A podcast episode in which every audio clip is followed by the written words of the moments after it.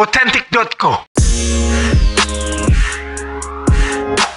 Assalamualaikum warahmatullahi wabarakatuh. Shalom, Om Swastiastu, Namo Buddhaya, salam kebajikan. Apa kabar pendengar Authentic.co yang lagi ada di Gojek, lagi di tengah kemacetan? Bertemu lagi dengan saya, Bagus Adesa Putra, dalam episode ke-7 dari Authentic ini. Apa yang akan kita bahas hari ini? I'm gonna start with the news. Ini dari CNN Indonesia, menyebutkan riset Oxford. Buzzer Indonesia dibayar 1-50 juta giring isu. Universitas Oxford menerbitkan penelitian berjudul Global Inventory of Organized Social Media Manipulation yang digarap oleh Samantha Bradshaw dan Philip N. Howard. Dalam penelitian itu disebutkan bahwa Indonesia menjadi satu dari 70 negara yang menggunakan pasukan cyber alias buzzer untuk sejumlah kepentingan sepanjang 2019. Laporan setebal 23 halaman itu menyebutkan bahwa sejumlah pihak di Indonesia menggunakan buzzer, yaitu para politisi, partai politik, dan kalangan swasta. Adapun besaran uang yang diterima oleh buzzer di Indonesia tercatat berkisar antara 1 sampai 50 juta. Buzzer di Indonesia juga dinilai memiliki kapasitas yang rendah karena melibatkan tim kecil dan aktif pada momen tertentu seperti saat pemilihan atau referendum. Oke, untuk membahas hari ini dalam Authentic episode fenomena buzzer di Indonesia, hari ini saya akan bertemu dengan buzzer atau influencer sosial media, atau dia senang disebut apa saja sebenarnya pekerjaannya. Ada Mas Victor Kamang di sini. Halo. Selamat malam, Mas Selamat Victor. Malam, Mas Bagus. Terima kasih sudah mau mampir ke Authentic dalam keadaan yang sibuk sekali. Ya. Kita 2 kali sudah arrange tapi batal terus. Iya. Hari ini akhirnya berhasil. Akhirnya. Karena kemarin sebelumnya mohon maaf karena memang ada kedukaan. Nah itu dadakan, meninggalnya dadakan. Kita nggak ada yang tahu ya. Kami turut berduka cita, turut berdoakan. Nggak apa-apa, udah lewat mas. Oke, media sosial sudah menjadi bagian bagi sebagian orang. Dan itulah kenapa sangat penting. Bukan hanya bagi keputusan pribadi, bagi banyak keputusan politik sekarang sosial media pun sudah diperhitungkan oleh para politisi. Nah hari ini mungkin teman-teman ada yang bertanya, buzzer itu apa sih? Siapa mereka? Apakah mereka exist? Saya kasih tahu sama teman-teman bahwa yes, mereka ada exist. Dan salah satunya duduk di depan saya, itu Mas Victor Kamang. Oke, Mas Victor, tanpa berpanjang lebar lagi, pertama yang saya mau tanya, bagaimana Anda menjelaskan apa yang Anda lakukan? Oke. Dengan sebutan apa Anda ingin disebut? Kalau dibilang di awal tadi introduction-nya, saya sebagai buzzer. Nah, definisi buzzer itu apa? Karena kalau yang saya tangkap, nggak tahu ya istilah bakunya di KBBI sih, belum ngecek ya. Cuman kalau buzzer itu kan identik sama orang-orang yang konstan menyuarakan suatu tema tertentu dengan tujuan tertentu, dan buzzer itu kan identik dengan ada motif ekonomi ya, alias berbayar. Sementara kalau saya sendiri sih kalau dibilang ngebuzzer ya sampai detik ini belum pengen ngebuzzer juga, dan tapi nggak anti juga, dalam artian kalau dibilang sekarang saya jadi buzzer sih belum. Cuma kalau dibilang apa ya, kemarin istilah orang bilang oh lo tuh karena followersnya banyak dianggap influencer, ya nggak tahu juga. Cuman gue pribadi sih ngerasa nggak ada yang gue influence-nya, cuman nge-tweet apa ada yang selewat di pikiran sih. Background Mas Victor tuh apa sih? Atau misalkan apa yang dilakukan gitu ya sebelum orang mengenal Mas Victor sebagai influencer? Kalau ditanya backgroundnya apa sebelum orang mengenal, sampai sekarang juga banyak yang gak kenal sih. Papasan di jalan juga orang pada gak tahu. Cuma kalau ditanya backgroundnya apa ya, maksudnya kalau background mungkin pertanyaannya ke arah pendidikan akademis kali ya. Pendidikan akademis apa tuh? Kalau pendidikan akademis sih waktu itu kuliah di Fakultas Hukum sih, terus ya kebetulan lanjut lagi Fakultas Hukum lagi. Jadi kalau ditanya backgroundnya Fakultas Hukum. Oke. Sekarang punya pekerjaan lain selain mengelola sosial media @VCTRKMNG ya, betul ya? Di betul. Twitter yang followersnya 58.300. Enggak, kebalik mas, 85 jadi baru. Enggak, 85.300 itu. Nah selain itu pekerjaannya jadi apa tuh di luar itu? Oke, jadi sebenarnya kebalik ya, karena saya sebenarnya saya ada bekerja di suatu perusahaan formal, saya bekerja sebagai karyawan, tetapi tidak mencurahkan 24 jam energi untuk di sosial media. Cuman mungkin kalau di kantor lagi agak kosong, terus baru kita di Twitter kayak Instagram kayak Tinder kayak atau yang lain-lain ya gitu. Tadi dari penjelasan yang Mas Victor sampaikan pertama ya, buzzer itu apa sih? Pertama tadi menyuarakan sesuatu secara konsisten ya. Orang-orang yang menyuarakan sesuatu sebenarnya dia buzzing kan ya. Itu buzzing kan pengertiannya. Menggaungkan. Menggaungkan ya, seperti lebah dia membazingkan itu kan. Bisa juga lalat ya bisa juga. Bisa. Dan punya motif ekonomi. Oke, straight question. Apakah Anda mendapatkan keuntungan ekonomi dari apa yang Anda lakukan? Sampai detik ini sih belum ada ya. Serius. Yang ada malah makin rugi saya. Misalnya ada followers minta jumpa fans segala macam, nongkrong ngopi-ngopi kayak gini, saya yang bayar jadinya. Jadi nggak nguntungin sih. Oke. Jadi riset Oxford yang menyebutkan bahwa buzzer Indonesia dibayar 1-50 juta untuk menggiring isu. Mas Victor sendiri pernahkah misalkan ditawari itu atau kenal teman-teman buzzer yang memang ya mendapatkan angka itu 1-50 juta? Kalau ditanya pernah atau nggak ditawari, pernah. Okay. Tetapi waktu itu belum mau lah. Lalu kalau ditanya apakah punya teman yang seperti itu, ya ada teman-teman saya yang memang aktif dan disebut buzzer dan masuk kelompok-kelompok fans-fans club tertentu adalah. Oke. Jadi Mas Victor tidak mendapatkan keuntungan ekonomi dari apa yang dilakukan? Enggak. Berarti tidak masuk dalam kategori buzzer. Betul. Dengan demikian berakhir di sini wawancara. Berakhir di sini karena judul episodenya adalah buzzer Indonesia. Oke. Kita akan tanya-tanya yang lain kalau begitu ya. Tentang fenomena buzzernya. Sebenarnya di obrolan ini gue mau bahas tentang 3 sebenarnya. Pertama, sistem atau kondisi yang melingkupi. Kenapa sih fenomena buzzer itu bisa terjadi atau laku di Indonesia? Kedua, platformnya itself. Ada Twitter, Facebook, dan lain-lain. Baru ketiga, the human. Yaitu buzzernya sendiri dan usernya. Oke, nah pertama, kalau menurut Mas sendiri, apa sih yang dilakukan oleh buzzer? Apakah, dia sebenarnya simply memanfaatkan ketidaktahuan atau kekurangan informasi, atau dalam tanda petik ya, kebodohan orang, atau dia sebenarnya simply memperkuat pendirian seseorang sehingga menjadi tidak bimbang dalam pikiran atau membuatnya more fanatic than ever. Jadi itu kan salah satu yang dilakukan oleh buzzer juga gitu. Dia memanfaatkan kekurangan informasi orang, kebodohan orang, atau di lain sisi dia memperkuat pendirian orang akan satu pilihan politik misalkan. Nah, kalau gue buat pertanyaan situ, gimana jawabnya Mas? Itu pertanyaannya banyak banget ya. Kalau yang menurut gue sih gini ya. Dulu kan orang taunya zaman-zaman dulu, ya gue taunya karena gue cuman aktif di Twitter sih. Jadi dulu yang disebut buzzer itu cuman orang-orang yang misalnya ada produk handphone X keluar baru gitu kan, atau produk mesin cuci baju lah keluar baru, jadi dia memperkenalkan produk itu sendiri. Lalu seiring berjalannya waktu, sekarang kan orang lebih taunya buzzer itu bukan buzzer yang produk barang atau jasa lagi, cuman lebih ke arah buzzer politik ya. Intinya sama sih, dia memperkenalkan sesuatu, entah produk entah jasa, cuman dalam ini dalam bentuk representasi orang untuk diperkenalkan kepada halayak, yang mana itu adalah followersnya. Mungkin mau tahu, oh nih si ini visi misinya seperti ini, si ini visi misinya seperti itu. Yang saya lihat sih seperti itu ya pergeserannya sekarang. Kalau dibilang memanfaatkan ketidaktahuan orang, ya bisa jadi sih, karena memang menurut saya di Indonesia memang nggak bisa kita samakan ya, tanpa mengecilkan daerah-daerah lain ya, termasuk ya Jakarta juga daerah khusus ibu kota. Ada memang orang yang nggak tahu, cuman seiring berjalannya waktu dan bagusnya juga sinyal internet, orang pun jadi tertrigger untuk mencari informasi tambahan. Jadi mungkin saya juga nggak tahu juga, saya nggak pernah kemakan sih buzzer-buzzer itu juga. Sekarang kan kita contohnya gini deh, ada orang misalnya bicara bumi itu datar.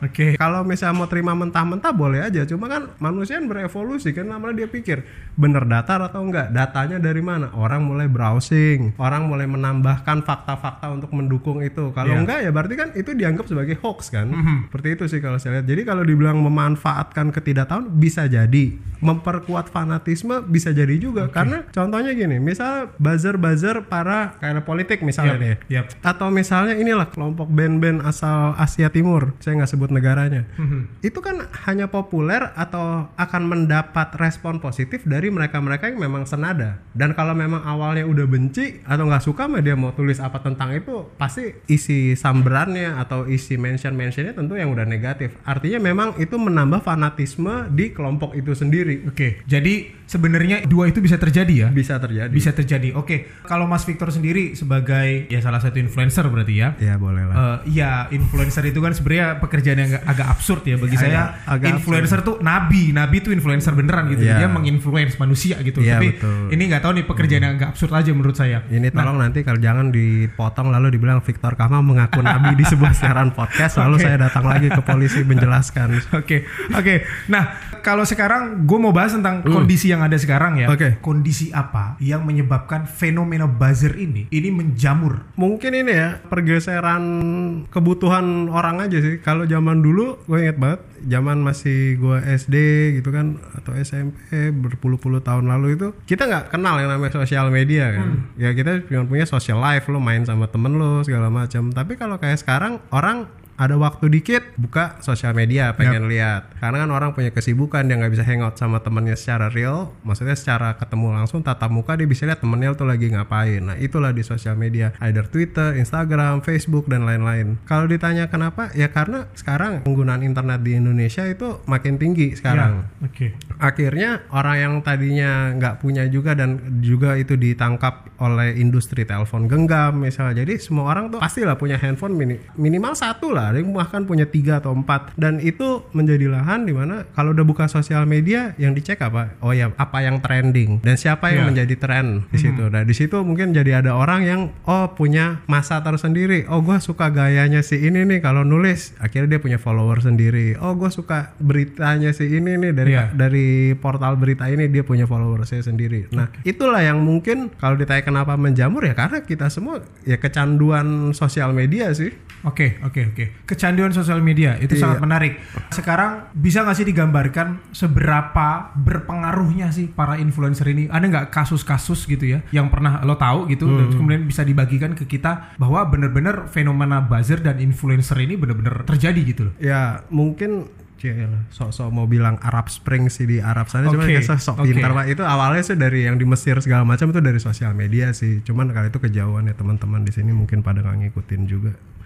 Ada dulu misalkan kasus Bibit Candra misalkan yang akhirnya dikeluarkan SP3 itu kan karena tuntutan dari Facebook. Terus kemudian ada change.org segala macam itu. Change.org, kita bisa segala macam. Iya, keren tuh. Ini kita mau bahas sebenarnya. Gue punya background ilmu politik sebenarnya. Jadi memang menarik banget membahas ini. Kita belajar ada yang disebut dengan demokrasi digital.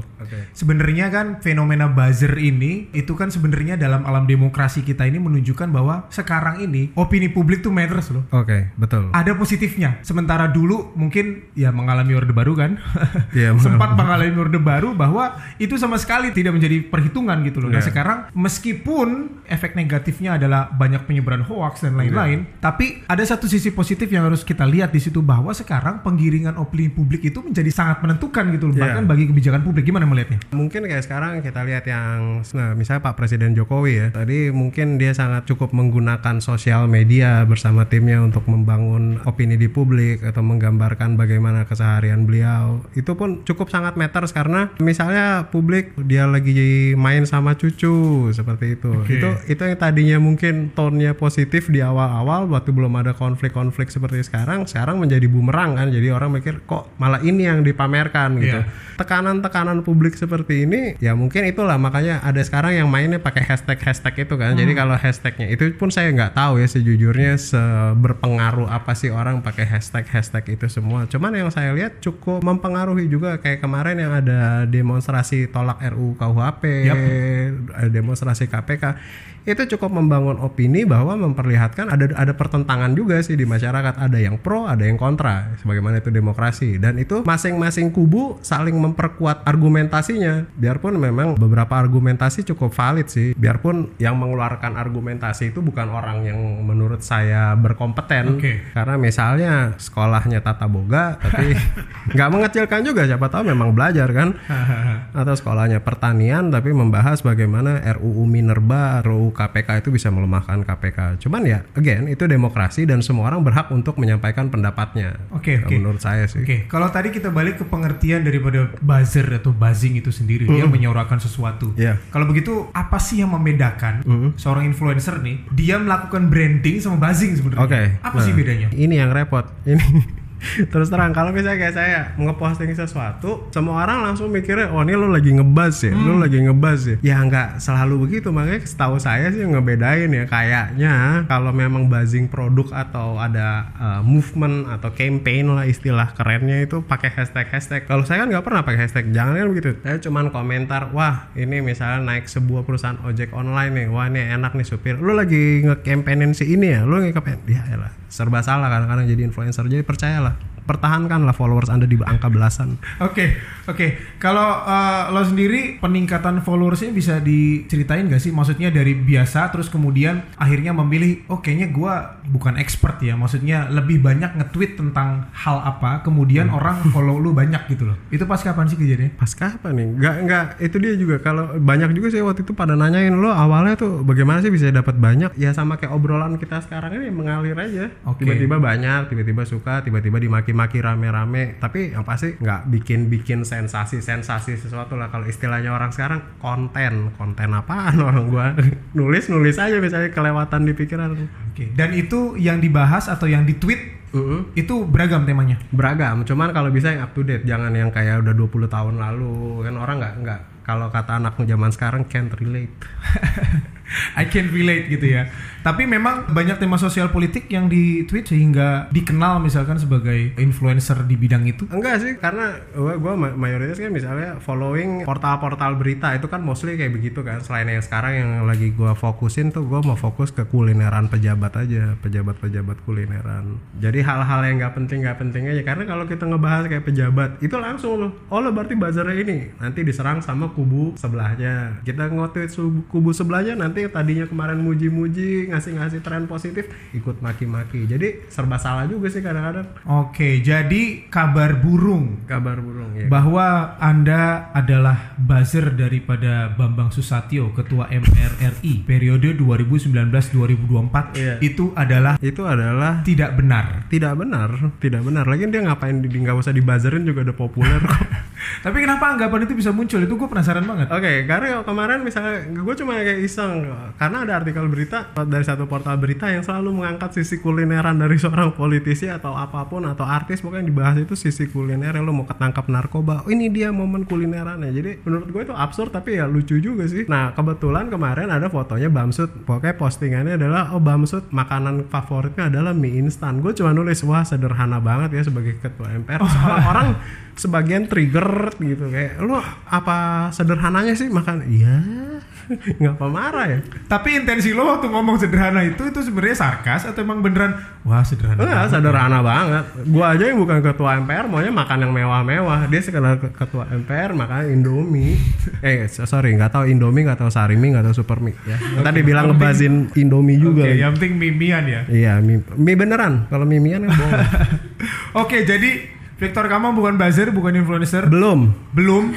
Oh dia mau, pengen diajak juga biar terkenal kayak teman-teman yang lain. Dia cuma pengguna akun Twitter yang cuma ya nge-tweet aja apa yang ada di kepala dia. Tapi yang gue penasaran adalah ketika lo berpendapat tentang sesuatu, ada nggak sih on the back of your mind, di belakang kepala lo tuh, gue mau nge-tweet sesuatu yang disukai atau misalkan akan menjadi kontroversi daripada orang-orang, atau sebenarnya apapun sebenarnya lo tweet gitu lo. Sebenarnya sih gue dulunya sih tipe yang nomor 2 ya, apapun lewat aja dimasukin kita tweet. Cuma sekarang udah banyak banget filternya kan, karena ya masuklah sekarang era-era dimana apa-apa tuh jangan dibecandain. Gue jadi bingung juga kan mau nulis apa kan. Karena contohnya gak boleh misalnya menghina. Nah itu dia. Kita akan bahas itu tuh. Oke.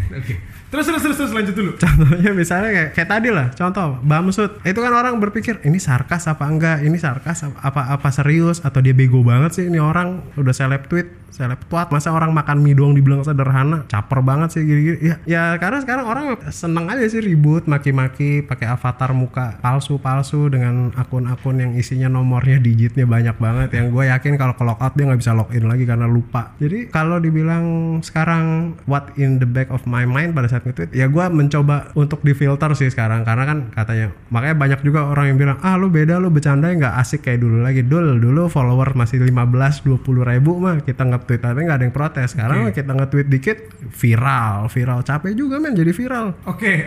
Nah ini gue mau bahas tadi karena background lo adalah hukum.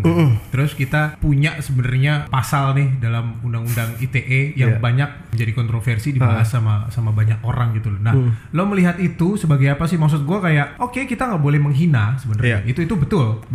Kita nggak boleh menghina siapapun, bukan jangankan presiden gitu loh, siapapun. Tapi kemudian kan yang menjadi menjadi masalah adalah ketika itu digunakan sebenarnya kan, untuk kepentingan politik atau apapun. Nah, lo melihat itu sebagai orang hukum seperti apa sih? Kalau kita sebagai orang hukum sih, kita ya dari dulu mah dokter ini adalah ya pasal is pasal. Artinya kalau memang selama itu masih ada di perundang-undangan, biarpun itu menciderai rasa keadilan, itu memang tetap ada. Makanya kayak kemarin orang pada protes, oh si ini kok cuman ngomong begini doang ditangkap, si ini kok ngomong beginian ditangkap. Saya tidak mau bilang ada ketidakadilan karena oh cuman kubu ini yang ditangkap, kubu sana, ya itu bukan ranah saya, bukan berarti saya berpihak juga, cuman bahwa pasal itu ada dan pasal itu dapat diterapkan tuh iya. Jadi sebenarnya sih ya lebih hati-hati aja sih. Oke.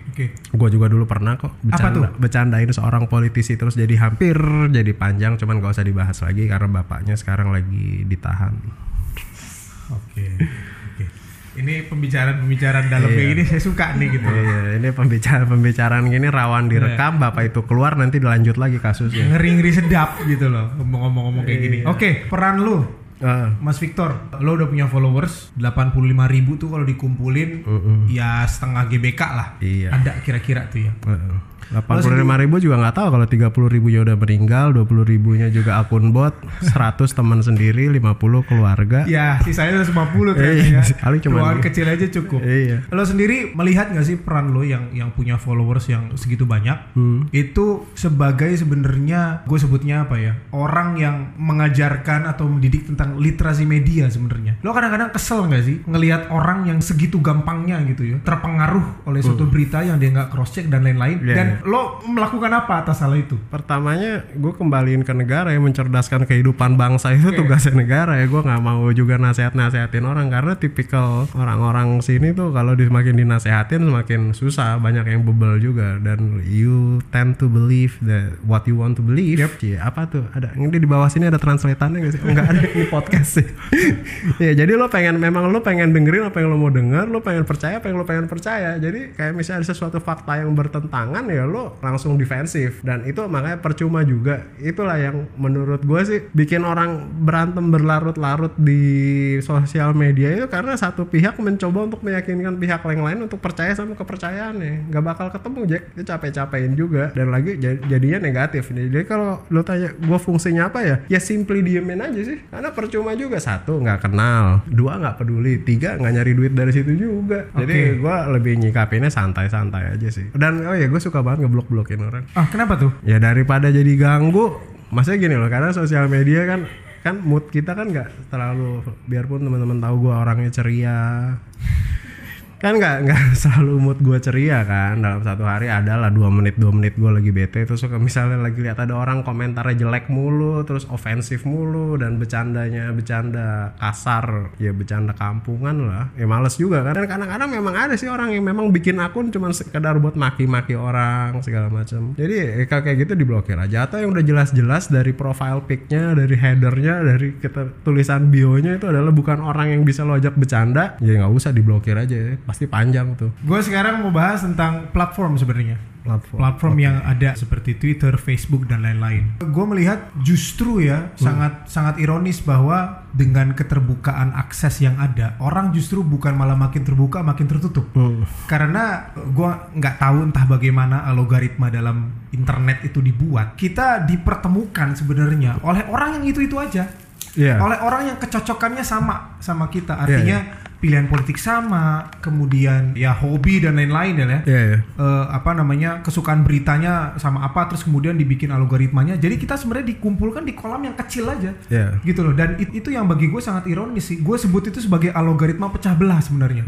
Jadi algoritma yang dibuat sedemikian rupa sehingga kita justru bukannya saling terbuka di internet, justru malah tertutup. Nah, di platform ini bisa lo jelasin gak sih sedikit? Itu sih sama kayak yang tadi gue bilang ya. Karena orang sekarang pengennya cuman apa yang dia suka, apa yang dia percaya, apa yang dia mau denger, ya itu aja. Akhirnya tentu ya gue follow-followan cuman sama orang yang setipe misalnya. Dan lagi orang yang berbeda pendapat kadang dalam menyampaikan pendapatnya pun terlalu ofensif. Dan orang kan nggak pengen dong kelihatan bodoh di sosial media, dipermalukan segala macam seperti itu. Nah itulah akhirnya menjadi, kalau orang bilang tuh apa ya bahasa kerennya tuh ya, terpecah. Bukan terpecah, ada bahasa lebih kerennya lagi tuh, terkotak-kotakan. Enggak juga, ada bahasa kerennya gue lupa asli. Ya seperti itu. Jadi tercerabut, itu makan Enggak, itu jauh ada istilah kerennya. Nah, jadi hal-hal seperti itulah yang bikin akhirnya, oh ya, ada kata bahasa Inggrisnya a bird of same flock together, ya, burung dengan bulu yang sama terbang bersama-sama. Ya kayak begitulah kira-kira lah. Okay, akhirnya cuman memang grupnya itu aja, karena mungkin juga nih ya, orang main sosial media pengen fun. Lo pada saat pengen fun, lo nggak pengen dong ada orang yang kayaknya ini beda banget sama gue, ngapain sih ada di sini kan? Mengganggu timeline misalnya seperti itu. Oke. Jadi memang secara platform pun gue ngerti sebenarnya bagaimana algoritma tuh direkayasa gitu, sehingga yang muncul di home gue misalkan ya, gue punya temen 5,000 gitu ya di Facebook atau di apa gitu. Dikit banget. Ya nggak apa-apa sih. Iya. Gue juga dulu sempet. Thank you. Dan terus kemudian 300 yang muncul pertama atau 100 yang muncul pertama adalah orang yang dengan kecocokan yang paling sama gue gitu loh. Sehingga gue sebenarnya di ruang media sosial itu tidak terbiasa dengan perjumpaan yang beragam, baik dengan orang yang pilihan politiknya beda misalkan atau lain-lain, sehingga dia bukan menjadi ruang exercise kita untuk makin beragam, tapi justru makin tertutup. Setuju sama gue? Setuju aja lah. Gue gak paham sih soalnya, karena kalau gue di home gue adalah, karena gue mainnya misalnya Twitter gue main di Twitter misalnya, yang gue nyalain itu kalau di home kan ada settingannya itu adalah si latest tweet first, jadi siapapun yang gue follow dia secara update, kan ada juga top tweet first. Nah, kalau gue jadi cukup aktual lah, yang paling baru-baru aja. Oke. Sekarang gue mau bicara tentang the human-nya. User atau buzzernya itu sendiri. Tadi kita di awal sebelum ini direkam, ini kita bahas bahwa ini adalah pekerjaan banyak orang. Sebenarnya berapa sih mereka dibayar? Kalau itu terus terang bukan karena ini gue takutnya akan tersebar. Gue nggak pernah tahu juga, satu. Yang kedua, karena gue belum pernah ada di dalam situ dan ikut bener-bener sebagai tim, daripada nanti kata netizen, tahu apa kamu? Emang kamu pernah ada di sana ya? Ini gue bilang gue nggak tahu sih. Oh gitu, sangat berhati-hati ya orangnya ya. Bukan, saya lebih ke arah empirik karena saya belum pernah. Oke. Jadi riset dari Oxford ini yang dibayar 1-50 juta, pernah mendengar itu atau ada teman? Saya pernah dengar bahwa ada laporan di Oxford Research itu. Saya dengarnya sekitar 5 menit lalu di awal. Oke, baru saya sebutkan tadi ya. Iya, disebutin lagi. Ya, katanya ada dapat 1 juta sampai berapa? 50 juta. Ya lumayan sih, duduk-duduk gitu, ngopi-ngopi di warung dapat 1 juta. Gue di kantor lembur juga, lemburan enggak banyak-banyak. Teman-teman HRD kantor hanya bercanda. Kenapa sampai sekarang belum mau terjun ke dunia itu? Dunia apa nih? Dunia buzzing dengan dibayar. Yang pertama, saya orangnya cukup sosial ya. Artinya saya pengen ngasih kesempatan teman-teman yang lain untuk berkiprah di situ dulu. Saya jangan recokin dulu. Yang kedua, karena saya masih bekerja sebagai pekerjaan tetap, saya nggak mau pekerjaan saya terganggu dengan harus misalnya jadi rame, jadi berantem, jadi lapor-laporan polisi segala macam karena menyuarakan sesuatu. Ya, itu aja sih dua alasannya itu, karena saya punya pekerjaan tetap yang menuntut saya harus ada di jam-jam kantor untuk stay di kantor, dan jadi saya nggak bisa meluangkan waktu saya untuk, ya itu yang tadi Mas bilang, bertarung secara ideologi bersama orang-orang yang berbeda pandangan untuk mengexercise bagaimana peranan politik mereka atau pandangan politik mereka terhadap suatu hal. Jadi sampai sekarang masih mau ya free spirit aja ya, masuk ke dalam itu enak dan lain-lain, tapi ada kemungkinan untuk menjadi itu. Ada kemungkinan sih kalau misalnya nanti udah gak kerja lagi udah malas ke kantor. Simply karena itu? Iya, simply karena itu sih. Jadi memanfaatkan yang sudah ada, potensi yang ada sebenarnya, kenapa nggak dimanfaatkan? Karena kalau dihitung-hitung tadi cuma pendapatnya 1-50 juta, masih mendingan saya kerja di kantor, lebih dari itu dapatnya. Iya. Tuh kan kalau kayak gini kan anjing sombong banget. Kita tuh kebiasaan tuh sama orang-orang yang pura-pura miskin tuh, sama pura-pura merendah di puncak gunung. Iya nih, lagi dikit-dikit kerja. Ya, cuma bisa begini doang, omset cuma 200 juta. Apaan? Tapi sebenarnya apa sih kalau kita bicara mau jadi buzzer? Lo mau jadi buzzer, jadilah buzzer yang baik misalkan gitu ya. Apa sih yang harus dipersiapkan? Potensi apa atau pengetahuan apa yang harusnya dia miliki supaya ketika dia jadi buzzer dia juga nggak bego-bego amat, satu. Terus kemudian ya lo tau lah gitu loh, ini yang lo lakukan apalagi dalam keadaan yang panas seperti pemilu itu impactnya besar banget. Sebesar itu. Apa saran lo kepada mereka? Mungkin agak susah ya, karena gue juga pernah tahu bahwa ada, kalau misalnya lo menjadi suatu tim buzzer itu kan ada yang namanya brief. Lo harus ikut brief itu. Brief ini bukan celana dalam, maksudnya brief ini adalah arahan atau seperti teks, ini yang harus kalian sampaikan di jam-jam segini. Dan itu mungkin ya salah satunya lagi. Jadi ada 3 alasan gue dari nggak mau jadi buzzer. Yang pertama ngasih kesempatan, yang kedua masih kerja, yang ketiga gue tuh agak malas kalau diatur-atur. nanti nge-tweetnya tentang ini ya, gini-gini, dan di hashtagin biar orang gampang cari. Gue males banget tuh kayak gitu.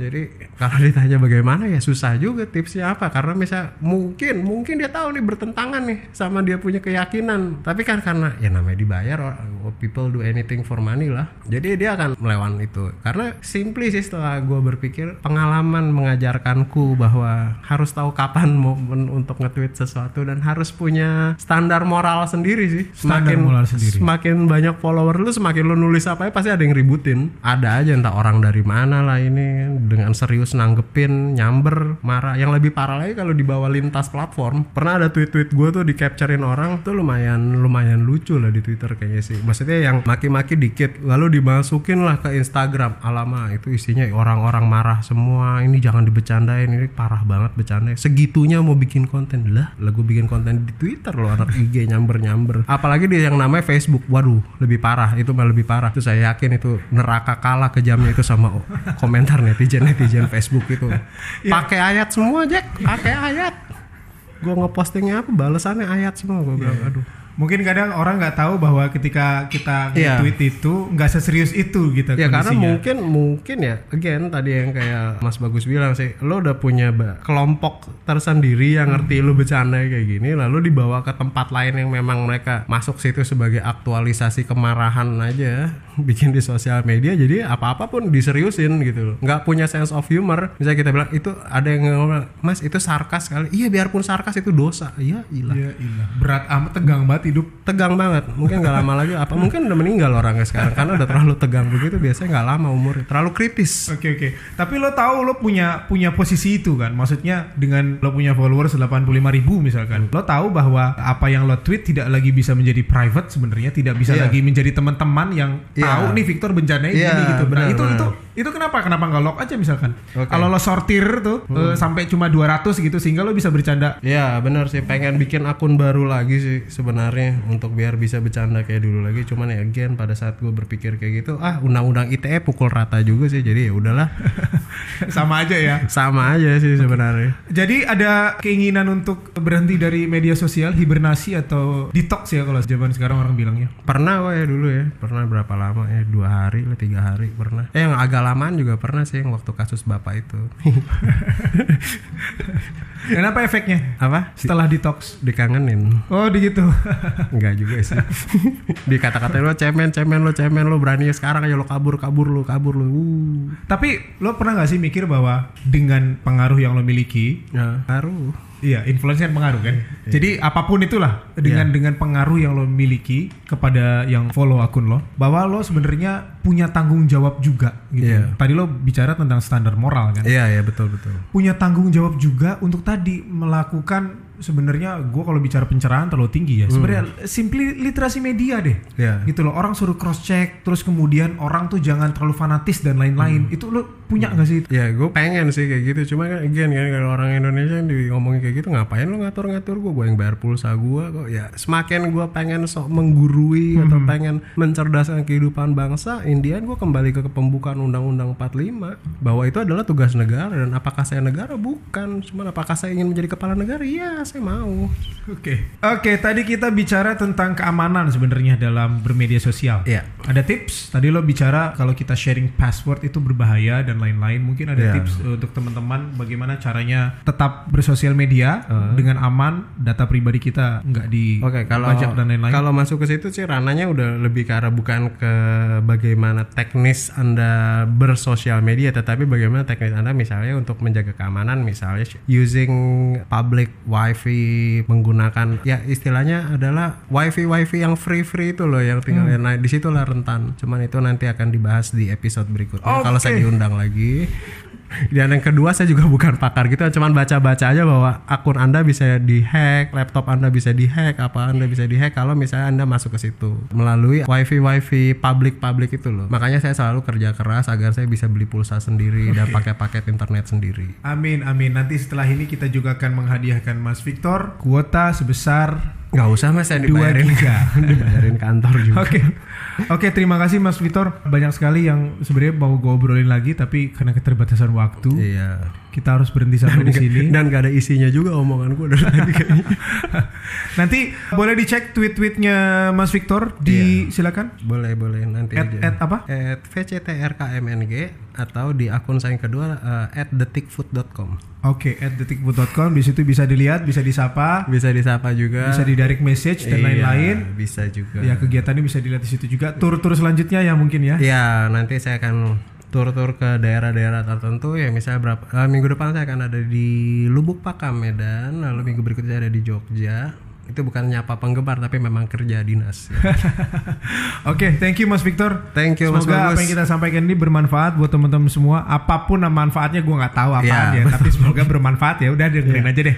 Terima kasih sudah membuang kuota Anda atau waktu Anda mendengarkan omong kosong ini teman-teman. Oke. It's been so fun. Thank you. Sampai jumpa lagi Mas Victor dan teman-teman sekalian. Jangan lupa follow Instagramnya authentic.co dan dengarkan di Spotify authentic.co. Dan jangan lupa ibadah. Jangan lupa tersenyum, jangan lupa bahagia. Bertemu lagi di Authentic.co bersama saya Bagus Adesa Putra, di mana kita membicarakan hal-hal sosial politik dengan terbuka dan blak-blakan seperti namanya Authentic. Salam.